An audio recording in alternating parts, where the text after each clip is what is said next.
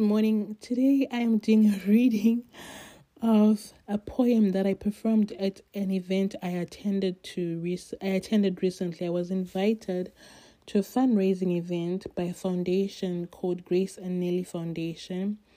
They had um, older women as their models and they were fundraising that day specifically for girls in Zimbabwe to get sanitary pads so that they do not stay out of school.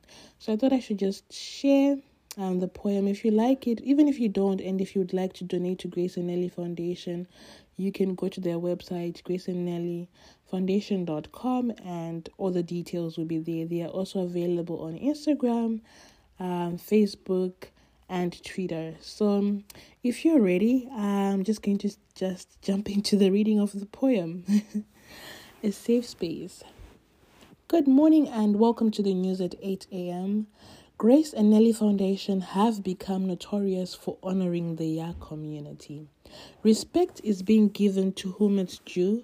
Finally, our mothers, our safe spaces, enjoy the fruit of their hard work, and everyone bears witness to the power of prayer and courage. A deadly combination in an unpredictable and unsafe world.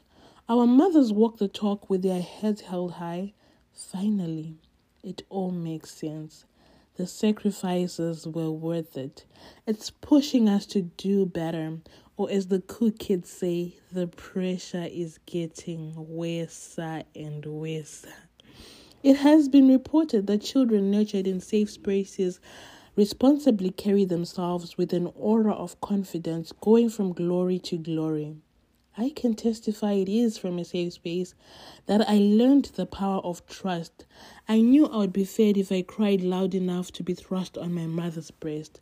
Today we stand united in gratitude for the only space that does not take from us our safe spaces, our mothers to whom we have known to receive love, intellect, and character. And as these women are a walking representation of them, I will stand grateful and not in defense as I always am in the world. When I don't understand the assignment, it is my mother who will translate it for me. The only space whose joy for me is not accompanied by a tug of envy. Grace and Nelly Foundation give an example of active gratitude to our safe spaces.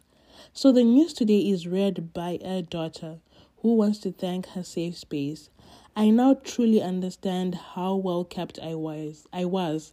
My spine kept intact, food in my belly, prayed up, defended from bullies, and corrected when I took on selfish tendencies.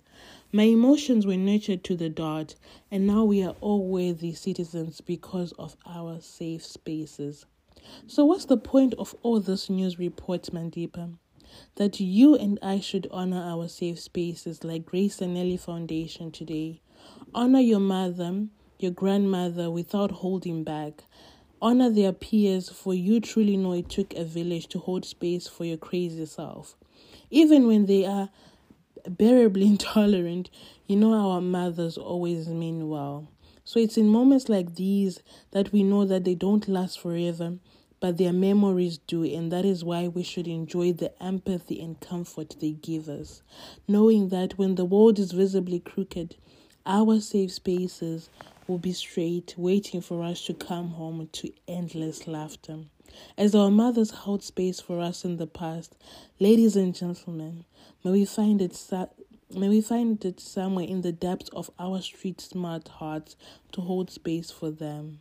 Thank you for lending me an ear, our safe spaces. And this was the In Case of Fire podcast with Mandipa Shumba.